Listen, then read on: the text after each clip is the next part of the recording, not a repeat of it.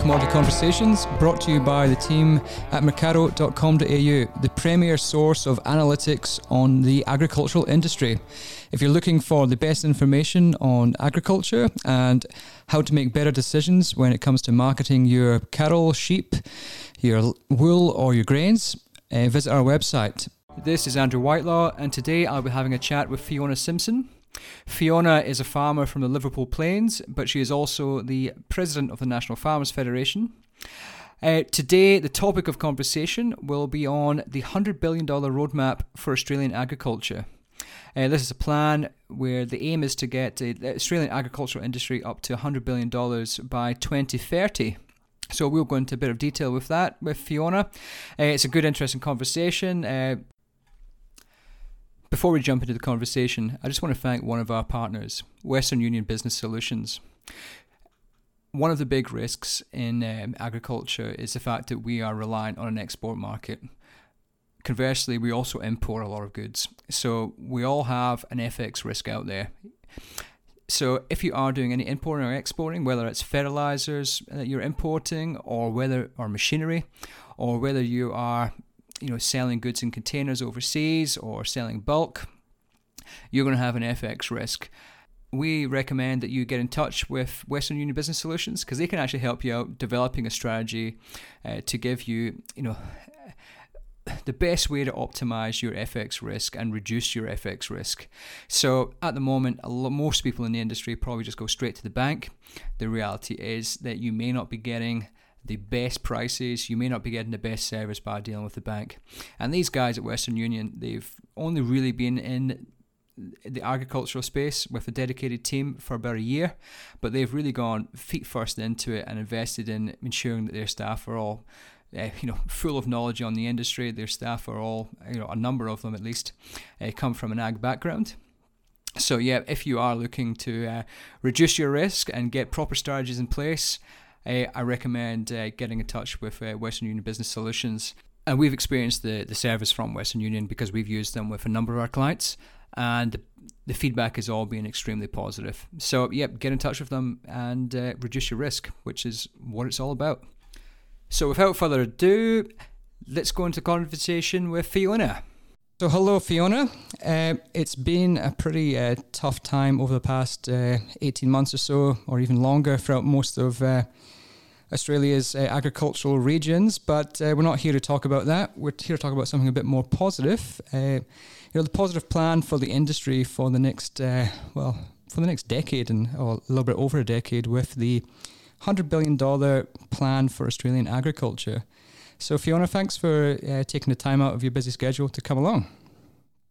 Um, such a devastating drought over much of Australia at the moment, um, to be able to have a positive narrative out there about what we see and what I have to say many farmers see is the future for our industry is incredibly important, and um, and that's been that's why it's been good to have uh, be part of the conversation, I guess, and to be driving the the conversation in some ways. So let's let's just jump straight into it, Fiona. Uh, could you give us a brief summary of the hundred billion dollar plan, and and why it's important to the industry, and I guess and I guess really your farmers in general? Yeah, sure. So the the hundred billion dollar plan was started because we wanted to to see what the future held for Australian agriculture and what farmers thought the, the, the future held, and what we, we're talking, you know, these days everyone's talking about global megatrends. Um, you know, people talk about the importance of industry to Australia in, in, terms of agricultural industry, but what did farmers actually feel, and what, where did farmers think that we could take our industry in 2030, and could we actually develop a roadmap to get us there? And so NFF travelled around uh, 18 regional locations right across Australia. Um, we talked to uh, a diverse group of people, both farmers and um, a whole range of others, stakeholders and others, um, about um, some of these megatrends and um, what they thought would be driving us in terms of challenges and what they thought uh, would be driving us in terms of opportunities. What were the roles for industry? What were the roles for stakeholders? What were the roles for government? And then we put it all together in a in a roadmap um, which industry has supported and which has a number of metrics around it that we will check in on on an annual basis to see how we're travelling in terms of the different um, pillars and the different parts of the roadmap. So it's intended to be not just a, a lovely glossy document um, full of nice language, but in actual fact some really deliverables and, and um, key, I think, deliverables that will be, you know, really assure the future and give people confidence about the future, the future of our industry and where we should be in 2030. And so I've read through the, the hundred billion dollar plan, uh, the roadmap, and I think mm. it's I think you summed up quite well there. And I like the fact that it is uh, it's an actual road plan and not an actual just you know an aspirational feel good document. I think that's extremely important, and a, a lot of farmers would probably agree with you that they don't want to see some glossy document; they want to see some action, and you know it's fantastic that that is happening. So mm. in, in the document. Uh, you there's outlined five pillars, and the five pillars which will be used to effectively get to that 100 billion dollar plan. Can we spend a couple of minutes talking about them? Yeah, sure. Um, and I think you know when we went into the discussions with the uh, with the different people that we put on the table things that we thought might be driving industry in the future. And some of those, you know, you know, are well known to people as discussion topics at the moment. We talk a lot about capital, for example, um, and un- unlocking capital in Australian agriculture, and that emerged as one of the, the key pillars. Um, people and communities, we all know how important, keep, you know, keeping the the succession um, in our industry, how important it is to bring young people into our industry, how important it is to bring you know the best and brightest into our industry and to keep the best and brightest in our industry, and also the communities that support our industry in regional Australia. Um, that's also emerged as, as one of the pillars. Um, innovation has always been a mainstay of Australian agriculture, and it's no secret and no surprise to us that uh, unlocking innovation and particularly digital innovation, and I'm happy to come back and talk about any of these, but particularly this one in a moment, is, is going to be a major part of what the future of Australian agriculture looks like in 2030. Um, growing sustainably, um, obviously the sustainability of our environment, the sustainability of our, our businesses, our, fa- our farming businesses, and the sustainability of our family farms.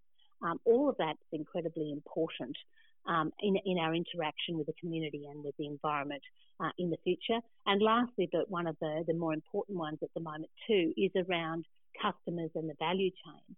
You know, how do you make sure that we continue in a, in a world, and, and Australia is one of the most urbanised countries actually in the world, how can we make sure that in that environment, when we're going to see in 2030, we understand that there'll be Sydney will uh, in effect have Adelaide on top of it. It will be so big that we'll have the population of Adelaide on it as well. How can we keep the connections between uh, the people who eat the food and use the fibre and the people who grow it?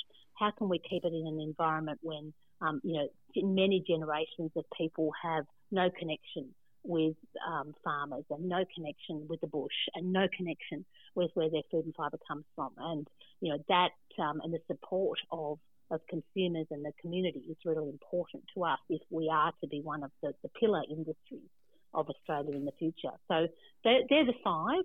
Um, yep. And in, you know, in, in amongst those, there's all sorts of sort of um, interlocking smaller ones as well. But they're the key five pillars. Yeah, that's like looking through them. If you don't, we'll quickly go through a few of them in a little bit more mm. detail. So, you know, I can see that agriculture being ranked Australia's most trusted industry, you know, I think we, we're, you might know more, but I believe we're pretty close to the top, or farmers are pretty close to the top of that list. Um, well, we sort of are, but I tend to think it's, and, and these days we see a lot more pressure on, on farmers to deliver um, to increasing consumer expectations. So uh, even though I think uh, consumers and customers, you know, uh, we do trust farmers, they don't always trust what we do. And mm.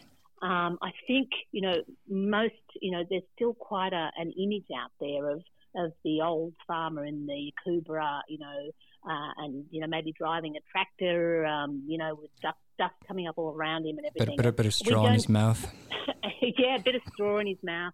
And the old romantic image of farming is what um, a lot of people tend to think of uh, is agriculture, and they get nervous when we start talking about what modern agriculture is. But in actual fact, you know, the, the images we aren't we aren't very good at, at, at talking about what the realities are of agriculture today. And you know, when we sit in a, an amazing piece of equipment that looks like it has a, you know, a, a cab out of a, a spacecraft with yield monitors going off all around us and paddock histories and sensors picking up things and uh, and driven by the satellite, you know, all of that. That's just as incredibly sexy if we tell that story. But um, we have to make sure that we keep connecting to to customers, that they understand that you know their values do match ours, that we are able to have the highest levels of animal welfare, the highest levels of you know sustainability, and that we keep connecting in that way. Yeah, and I think that's that's interesting because I did see the other day you know, somebody had made a point that uh, a lot of advertisements for you know supermarkets or food products they kind of hark back to this golden age of the 1940s or 1950s in their imagery mm. which then means that when the consumer sees these modern farming practices, they're not normalized to to those practices, so they feel a bit well uncomfortable with seeing all this, well, like you say, space age technology, which is interesting. I guess, because you know everything around us in these urbanized communities are moving towards space age technology with driverless cars, etc., etc. So yeah. I guess normalizing it, you know, normalizing modern farming technology, I guess, is the difficulty, especially if you know we don't have those connections. So, and I know that you guys have got some projects on the go, or there was some funding last year for increased uh, increased sort of uh, farming education in schools. So that's right, and so we we're very and part of um, you know 2030 also is linking some of those initiatives that are out there, as well as a, an initiative that we're just starting right now called Telling Our Story, um, and we're um, right now seeking you know agribusiness partners to to better communicate as a, a whole industry with the with the um, community and set up a narrative where we do start to talk about not only who we are but what we do, and consumers again see that our values match theirs, and that the what the modern farm looks like in a in a in a way that they can relate to, and that's that's non-threatening. Um, but farmers, I think, are not very good at doing that generally, um, and industry certainly hasn't been good before because we've probably never had to. You know, Australia's just always had agriculture. We've always just been there. Um, and it's only just now that, you know, we really need to really start focusing on some of these, these issues um, if we are going to, you know, maintain that community support and that community trust. Well, um, and even though they have trusted us, there's no reason to think that they have to do it in the future. And if you look at some of the, the issues at, at the moment, whether it's you know glyphosate or animal welfare or live export, a lot of the you know um, intensive livestock, um, we are at the moment having to respond to consumers in a way we never have had to before, and we have to be up to that task. Well, here's here's one for you, Fiona. Mm. Uh, my daughter uh, looked at their curriculum Yep. and they're learning about the carbon and nitrogen cycle for making compost. Yeah. They've been learning about uh, the life cycle of farm animals for pigs, sheep, and chickens. Mm. I was quite impressed because she's only just turning three next month. So, wow. I, I, sort of thought I could actually probably learn something here. So, so they are interesting enough that uh, my my it's not really that relevant, but uh, my daughter goes to a metropolitan nursery or kindergarten, yeah. I think you call it here. Yeah. And almost the entire year's curriculum is centered around uh, agricultural topics. That's fantastic. And Kid, kids love it. Yeah, and I think you know the we've been advocating for a long time that that the education, you know, of children, particularly in schools, where they learn about um, from the very earliest stages, they learn about food and, and animals and farms and and as they progress through the, the, the, curriculum, they can, you know, take on different different challenges and different topics. But we've been advocating for that in a long, you know, for a long time, and there's it's we've supported at NFF a number of programs. One of them at the moment that's out there now called Primary Industries Education Foundation, PIEFA, oh, um, which yeah, which actually does prepare resources um, for teachers so they can go online and pick up a lesson plan that fits straight into the curriculum on any number of topics. And having those resources, you know, lesson ready for teachers who may or may not have much of a background in, um, you know, the, in the bush or in, in, in agriculture um, has been really helpful, I think, in terms of getting people's, um, you know, knowledge um, and, and, and getting those, those sorts of topics discussed at schools because, you know, we have a population that does need to, you know, th- where we have concerns about obesity and health and all those things. And we know that healthy food is, is a big part of that. And so I think, you know, it, it's not only helped industry by knowing by, by kids knowing where their food and fibre comes from, but it's also um, helping them make some good life choices um, for, for later on. Yeah, so let's, let's yeah, I think that's that's good, and I think I, I personally think there's you know I don't know whether it's more anecdotal. I think as youngsters, like they're below six, they're educated mm. in f- agriculture or they have an interest in agriculture because almost you, I spent a lot of time going into toy shops, and uh, they all tend to be you know full of farming type of uh, toys. It's just mm. connecting that sort of you know that next stage, the the primary and secondary schools. So I think it's it's good. Yeah. And I think yeah, the lesson, and the other the, oh sorry, I was just going to say the other thing that I think is important is too is having uh, the the fact that our industry now is is not just about farmers. You know, there's no. so many careers that are associated with agriculture and with farming. And so getting them excited about it and showing them, you know, whether it's technology, whether it's finance, whether it's data, whether it's whatever it is, um, you know, science, there's a whole heap of different careers now associated with our industry, and we need we need all sorts of different people involved with it, and there's lots of opportunities for everyone. So that's a really good thing as well. Oh, absolutely, and I think with PIEFA creating those resources for students uh, or teachers, really, you know, yeah. you can teach a lot of different subjects at school through agricultural case studies or agricultural examples. I think it's pretty good. So, mm. so looking at uh, I wanted to pick a brain on this growing sustainably as well. Yeah. So we had yeah. um, Oscar Pierce on the podcast. Uh, yes. Last month, he's uh, yes. He's an interesting bloke. He's got a lot of good uh, ideas. He's very excited about this uh, this sort of area, especially the. Uh, I guess uh, environmental stewardship or ecosystem services, and we we spoke probably for forty five minutes, nearly an hour on on that subject. Um, but I guess just a quick question: you know, how hard is it going to be to get like, ecosystem services? I guess would largely be f- paid for by taxpayers' funds. How mm. hard do you think it's going to get be to get a government to actually agree to that type of uh, work? Well, I think uh, a couple of points there. I think one is is that if at the end of the day, you know, the consumers are demanding that we manage um, and recognise natural assets in a certain way, um, and we actually do perform, you know, those services in, in our land management, then there is an argument around that we're performing a public good. And so, if you have a look at the even at the um, the, the vegetation laws that were introduced around the Kyoto and allowing us now to, you know, um, to have a certain number of credits because of the, the vegetation that's that's um, on on Australian farms, yet have not received any any benefit for that. Then I think you know there is an argument around that, but it, it's a very interesting topic to explore, and people are really interested in it. And it's I guess it's recognizing the value of natural assets and the value that the community places in them. And if we can really make that case to the policymakers and the lawmakers, then I think there's definitely a chance that we could turn around the whole conversation um, in relation to, to sustainability on farms and the value of, of natural assets and capital, natural capital, and the management of that natural capital, which at the moment farmers are doing for nothing by and large. So, uh, you know, as managers of over 60% of Australia's land mass, um, you know, I'm yet to meet a farmer that is not interested in sustainability or, um, you know, making sure that they they have a very healthy farm in terms of environmental outcomes. Yet at the moment we receive that benefit in the food and fibre that we grow, and that's about it.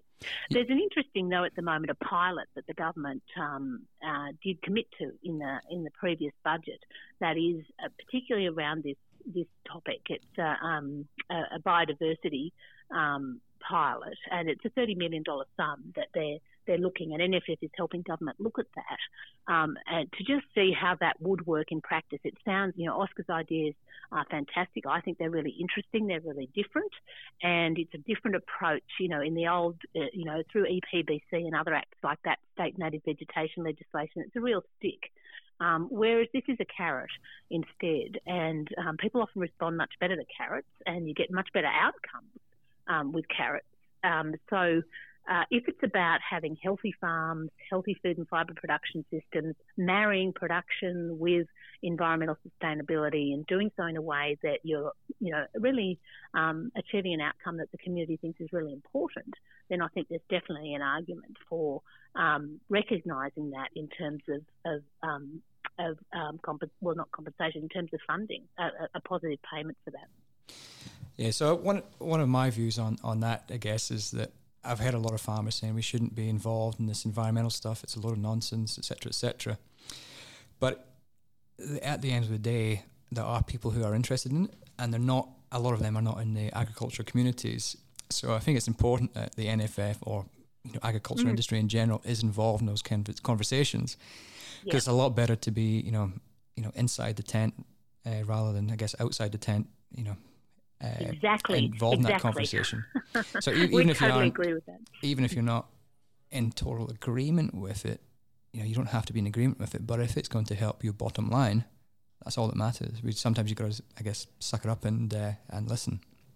Well, I think um, for us it's definitely about what, what we don't like is that the way that some of these environmental schemes are run at the moment are around locking up land and not producing, you know, locking them, out, you know, locking farming out of the land and um, you know putting tight, you know um, covenants over over land for for for um, mm, yes. you know hundred plus years. And for us, that's not what that that's not a positive outcome for all sorts of reasons. You lose you know families to the district. You lose you know you're then exposed to feral feral animals and weeds and all sorts of different things. Um, it's not managed. We think that we think that that individual farmers should be able to create diverse landscapes um, with diverse outcomes on, on their own farms, and that it's a much better outcome for Australia and for agricultural industry and for our communities. If we're actually able to um, marry this you know, sustainability element and the environmental outcome and the environmental services with productivity and profitability. And we should be able to do that on individual farms. And at the moment, a lot of the, you know, it does take this whole shift in thinking um, for government as well to, to move that way. But I agree, absolutely critical that we're part of that conversation because uh, it is you know, consumers and the community now has a really high expectation about environmental outcomes, and we have to be, you know, really uh, always on our game to make sure that we can show people what we're doing on our farms and how um, how sustainable our, our farming systems and farming practices are. We always have to be looking to do better at that. And you know, if we are being asked to to um, make some of those uh, outcomes paramount at, at the expense of, of productivity or profitability, then we have to be part of that conversation. So, so Robert, my colleague, he always likes to point out that in every podcast we've done, I've always had one thing where I've said, "Back in Scotland, this is what we do." yeah. So I think I'll add this one in just now because uh, I don't want to disappoint Robert. Um, obviously, in, in, the UK, we've got a lot of in Scotland. We have a lot of uh, environmental stewardship programs, mm. um, which are probably at the you know, for the likes of Oscar, I guess he would consider them to be the the end game. But it would be quite an interesting, uh, it'd be quite an interesting sort of uh, case study, the likes of the UK, because they're going to come out of that uh, Europe European Union, you know, potentially within the next uh, twenty four weeks, mm. which will give it a bit of a viewpoint on you know at the moment it's all paid for by CAP payments etc. But when they move out of that sort of structured system, how it uh, how it will work, and that could be a, you know potentially a sort of a middle ground for the likes of Australia. So it'll be an interesting one to to watch. And we've actually got somebody coming on the podcast in the next couple of weeks, uh, an MP from the UK who is involved in the environmental work and uh, and Brexit, to ask him some similar sort of questions on that. So. It oh, may, that'll be interesting. Yeah. So, so it may be an interesting sort of case study to look at uh, the UK over the next 12 to uh, 12 months to 24 months uh, to see whether it's a disaster or uh, or not. And I don't think anyone knows at the moment. Mm.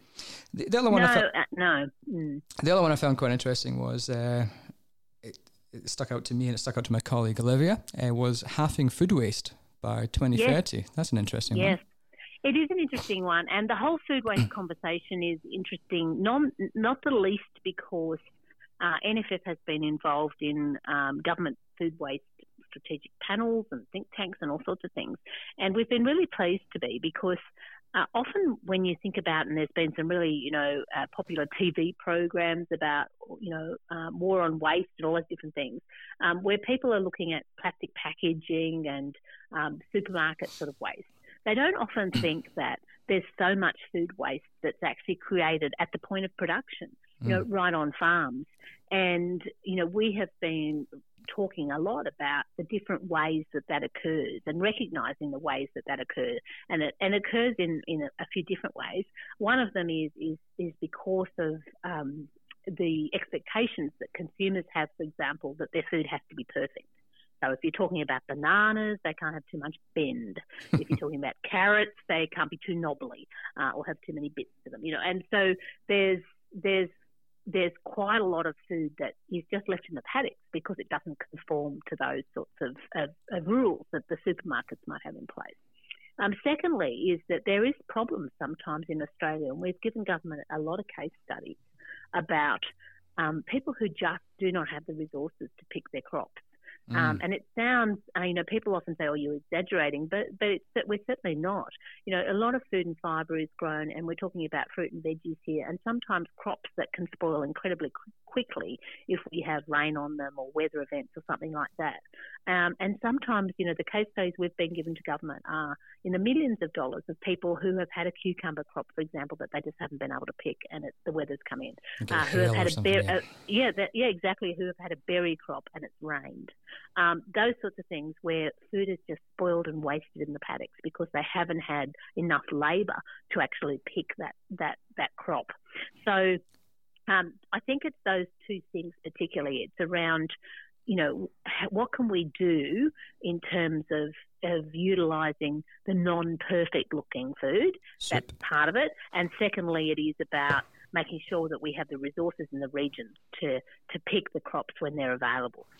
So it probably involves not annoying our neighbours that we use for uh, uh, temporary visa uh, fruit picking uh, visas. Yeah, well, it's that's one of the political discussions that we have around, you know, how can we how can we get that labour force when we need it for short term periods, often in the middle of nowhere. You know, up in, in the Northern Territory where I was quite recently, it's it's really difficult to bring in, you know, hundred people at very short notice. Um, and have them stay for a couple of weeks. But that's often what's needed. Mm. That's an interesting challenge, and I think that's you know, labour in regional areas is just going to become harder and harder. Not just because, mm. like, there are. I've always had this sort of um, question around rural labour, in terms of you know, there's there's plenty of jobs for people in agriculture, yeah. but it becomes an issue when you have a partner, for instance, that yeah. uh, doesn't work in agriculture. Even even things like uh, my wife and I, um, I work in agriculture, so I could probably work most places around Australia. But my yeah. wife is a uh, is a doctor and struggles yeah. to find places in regional areas. So it's it's marrying up the two of them, and I think that's a, a, big struggle for for a place like Australia that has just such a tyranny of distance. You know, you go anywhere and it's you know huge distances from from the nearest major town.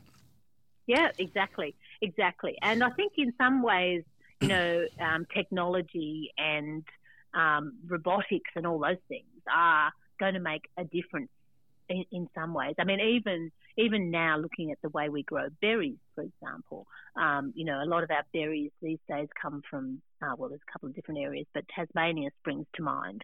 And even the way that we grow berries down there now are a little more protected than they used to be. They used to just be out in the elements down on the ground, and now they're up on trays and they're under tunnels. And so you just have, you know, a little bit more leeway. But if you can turn that into the next step, which is around robotics and controlling more of the elements, then I think, you know, that again gives you better chance of, of um, you know, harvesting your crop and, and bringing in that income, but also, I guess, you know, not not having all of that go to food waste. It's it's ter- you know it's really the food waste thing is a, really interesting phenomenon because when you think about how many hungry people there are in our community uh, and, and in our regions, the figure that always surprises me is how many you know um, how many meals people like food banks deliver to regional areas. Mm. Yet we have so much food waste.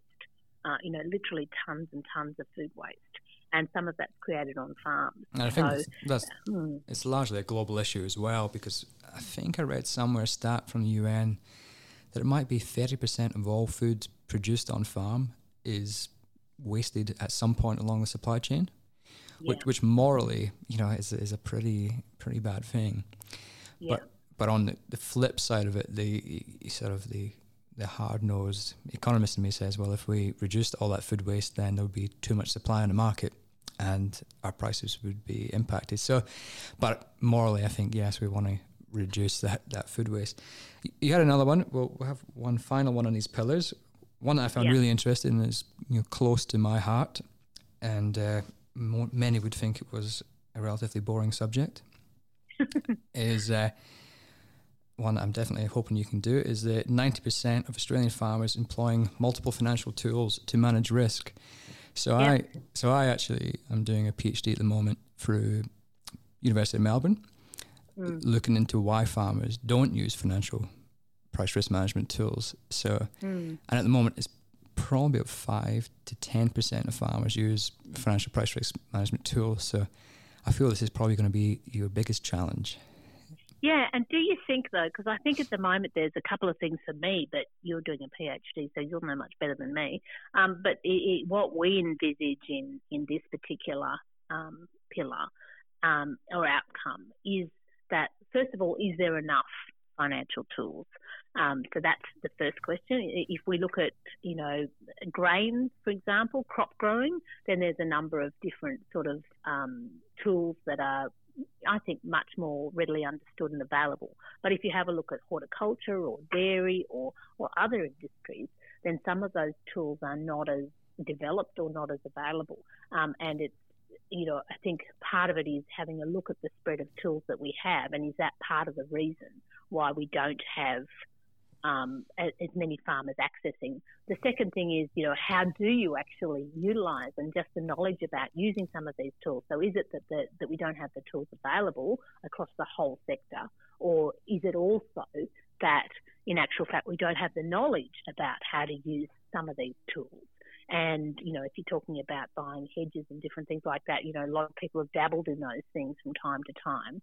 Um, um, and buying futures and planning on some of those things. But again, it's more appropriate for cropping industries as opposed to to any other.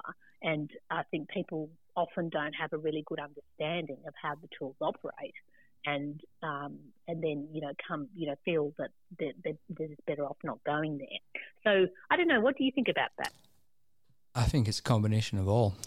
mm. I think you know uh, definitely even when you look at cropping, you've got mm. wheat is the only thing that's really hedged. Barley and, and canola largely left on its own, and any of the other ones, sorghum, it's not really utilized. Uh, cattle used to be used to be able to have uh, cattle futures on the ASX.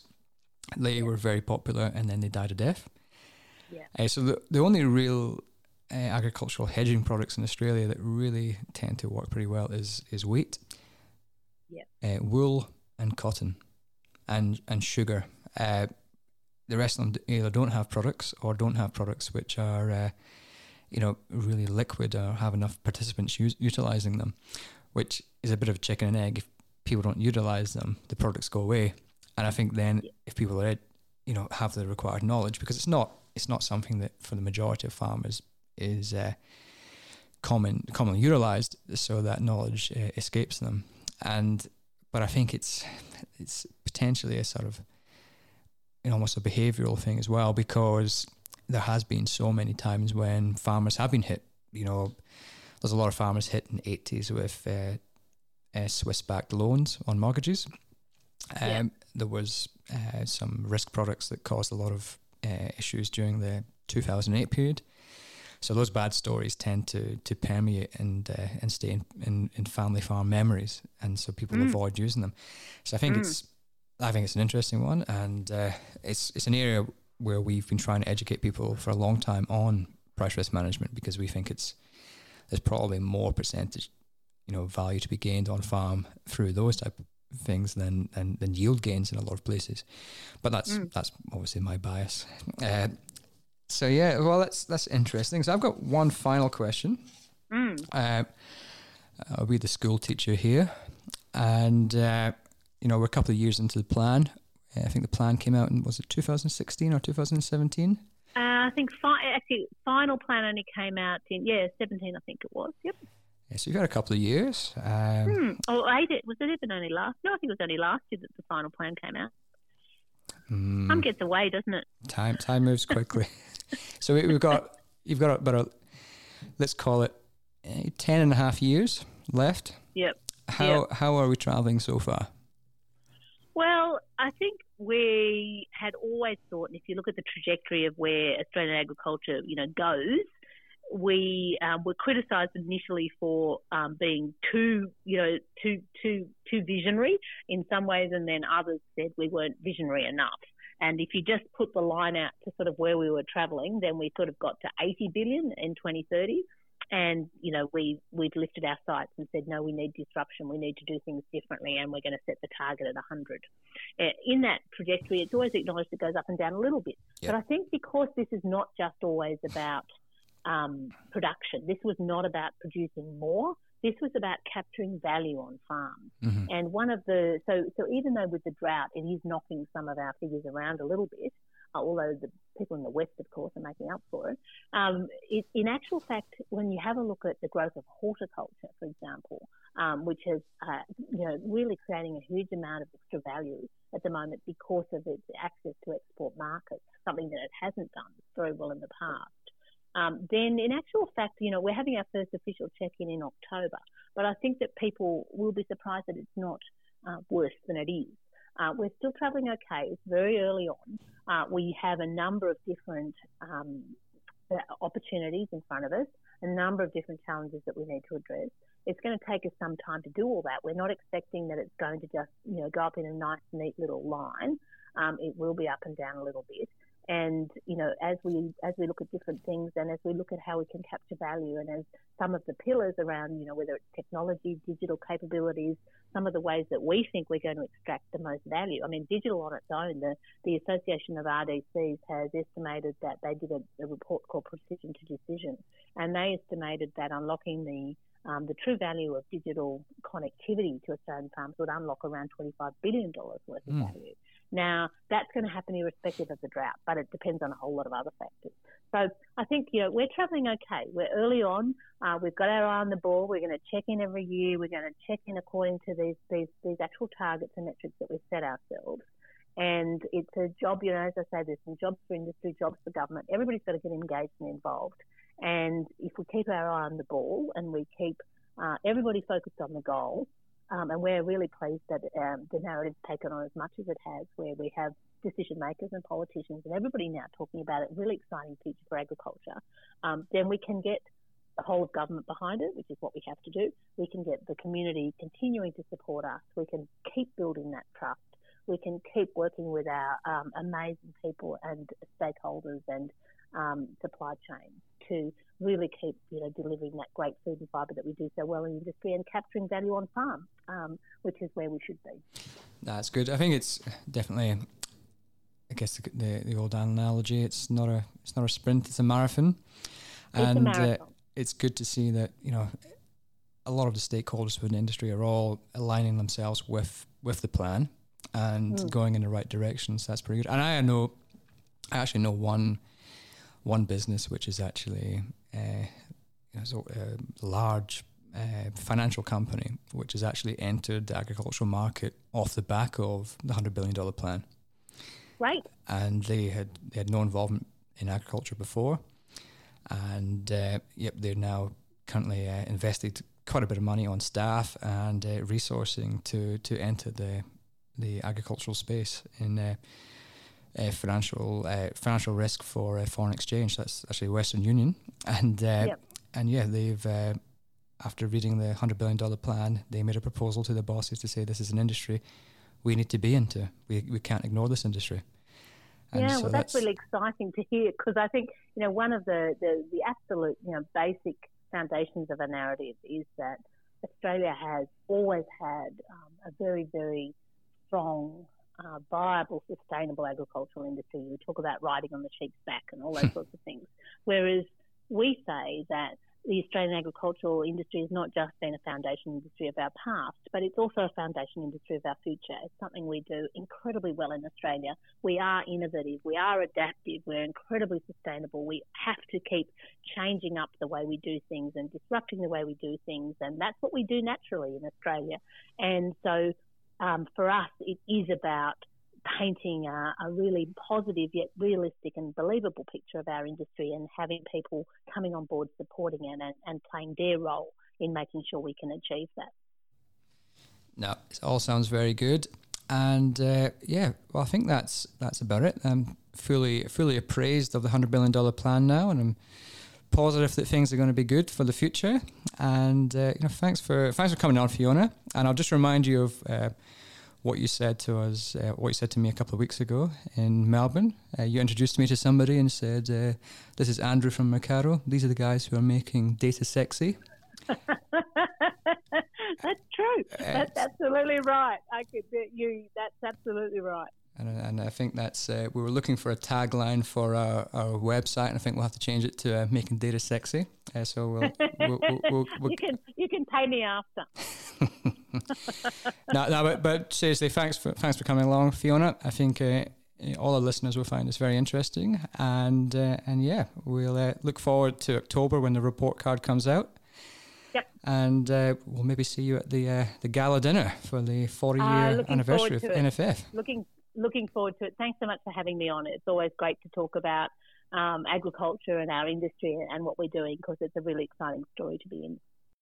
Well, dear listeners, I hope you have learnt something today. I hope your knowledge on the $100 billion plan has improved. Uh, it's going to be an interesting 10 years. I think uh, you know some of the goals will be relatively easy, some of them will be a bit more of a challenge. Uh, looking at the, the pillars to, to reaching 100 billion, there is, uh, you know, they are quite interesting and they do encompass a lot of the industry. So it's it's interesting to see that it's not just a glossy sort of marketing feel good document. It is actually a I guess a roadmap to to getting some success across the industry and uh, and it's a whole of supply chain approach which is pretty good. Uh, but no, it was very interesting. Uh, if you've got any comments, uh, please let us know. Uh, as is always the case, uh, please leave a review on iTunes or Spotify or wherever you listen to this podcast. Uh, we hope you enjoyed the conversation. Uh, so, yeah, if you do enjoy it, please share it with your friends, uh, family, and your colleagues. Cheerio.